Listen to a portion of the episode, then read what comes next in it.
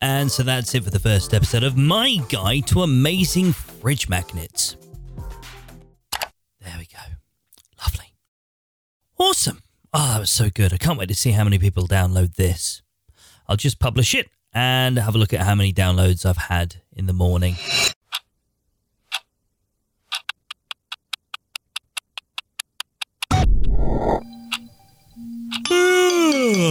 Oh, a lovely morning. Oh, let's go log into my Libsyn account and see how many downloads I've had, shall we? Wait, what? Not one? What the hell? Podcasting sucks. Yeah, what you've just heard there is someone who is one of the many, many thousands of brand led podcasters who don't prepare their strategy. Thankfully, this episode is all about the correct method for launching your podcast from the beginning. When you think of podcasting, you probably imagine dull, poor quality, distorted conversations being held between people you'd never ordinarily listen to, even if they were in the same room. But there's another side to podcasting, and it might surprise you.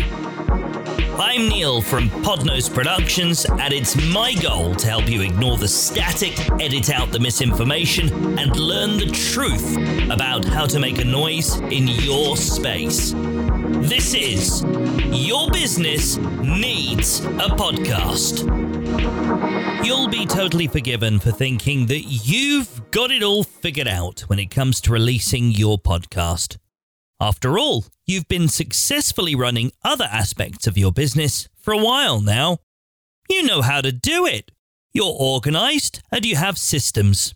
Why would this podcasting thing be any different? Well, funny you should ask. This episode is all about learning the many ways in which it is very different. Now, look, successful podcasts don't just happen. I mean, there is a certain amount of luck and chance involved in a super successful podcast, but those super successful shows don't happen if there hasn't been a certain amount of strategy that's put them in that position in the first place.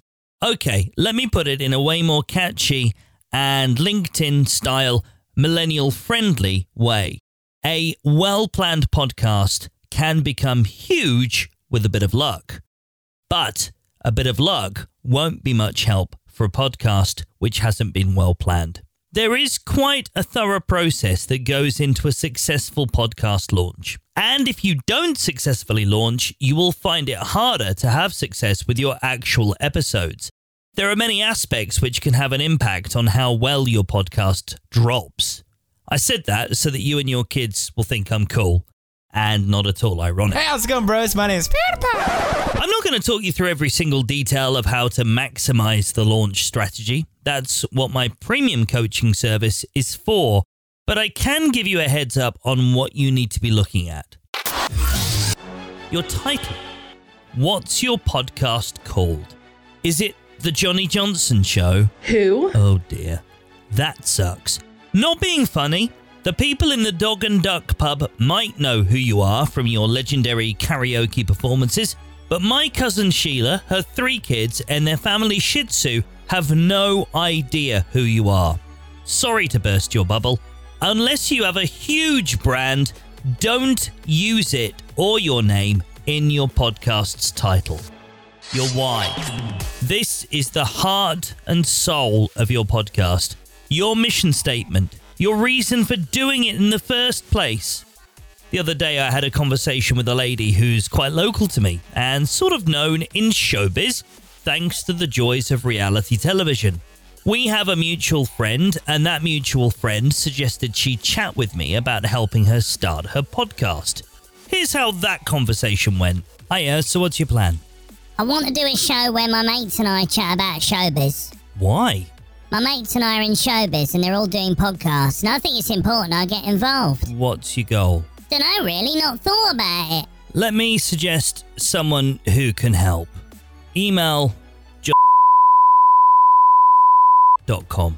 Can't you help then? I heard you were the ideal person for this. No, I'm not the ideal person for Oh. this. Sorry, But good luck with it and let me know how it goes, okay? Okay, thanks. If you don't establish a decent and authentic why, your podcast is probably gonna fall flat. Artwork. This aspect is easily overlooked, but you need to at least give thought to your show's artwork. It doesn't exactly have to be a constable or a Pollock. I beg your pardon? Pollock.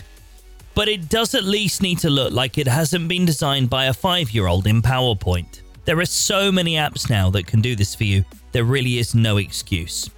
Equipment. Testing, testing. You need to have the best possible equipment from the beginning. Yeah, you can buy that Skype headset and scale up later, but if you wait until you're 10 episodes deep before you start sounding good, you're risking shedding two thirds of your potential audience from the start. Hosting. Have you got a decent and professional host that will get your shows out to the destination platforms quickly and in a reliable way? The platforms can be slow. Apple can take up to 24 hours to display your latest episode. What you don't want is a hosting company that takes forever to upload that information to them. Stick to using reputed companies like Libsyn and Blubrry. Avoid the babyish ones and definitely don't use Anchor. I beg your pardon? Anchor. Social media. Have you set up all the relevant channels for your show? You may hate Twitter, but your audience perhaps doesn't. You may think Instagram girls won't be interested in listening to your car maintenance podcast, but you'll be surprised how many people who pee standing up are using that platform. Do your research. And that takes us nicely onto the most important aspect of all know your listener. There's a very complex way of figuring this all out, and it involves taking time to really focus on it. Without accountability and direction, I beg your pardon? direction, that can be hard. So it's well worth considering getting yourself a podcasting coach to talk you through this process. I'm around to help you with this, or you can choose from one of the many hundreds of podcasting coaches that you'll find in the UK alone.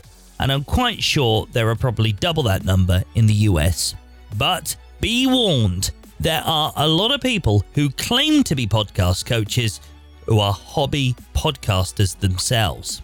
Always investigate how many shows they've launched that are not their own. This is the way of figuring out if they know what they're doing. Okay, Google, find me a surprising podcast of the day. Okay, here's the surprising podcast of the day. NatWest Bank's show is an interesting one. If they were any other brand, this wouldn't really work. Thank f- then that they are NatWest Bank. The show started off a few years ago as Women in Business and had June Sarpong hosting it, I've committed the ultimate political sin. chatting with inspirational females from the business world. June might have become the first ever example I've heard of someone being made redundant from a podcast My heart sank. because she's seemingly been replaced by business journalist Steph McGovern. This is your Titanic moment, Yeah. Steph. Okay, I'm gonna, I'm gonna kick off my shoes for this. Here we go. Adapting to the new now is basically the same show, but now it's hosted by Steph McGovern and has a new title. But you can still see older episodes on their podcast page. I mean, it's all a bit clumsy and a mess, frankly, but what you can hear is okay. Although Steph McGovern could probably do with some lessons in mic technique. And you know what? They could maybe edit it a little bit more professionally in places. But it's okay. Honest. You should give it a listen. Here's a clip. The thing that interests me is uh, obviously, like, for a long time being a business journalist, I've talked loads about flexible working, and, and that is not a new concept, but it's had to be adopted overnight by pretty much everyone. And unsurprisingly, you know, some business owners, some some employees are struggling with it. part of the challenge is is that we're not asking people to work flexibly or work remotely in a normal environment so we're expecting people to adjust to all sorts of different life changes all at the same time and people puzzles has been a completely remote uh, flexible setup since we started the business so 10 years and we have always got people together for key interactions and moments where we really need to communicate with everybody together Well, that's it for another episode. But don't worry, Episode 10 will be with you before you can say subscribe for subscribe and review for review. And that one is all about profiting from your podcast. Yes, the bucket of gold at the end of the rainbow. Until then, see ya!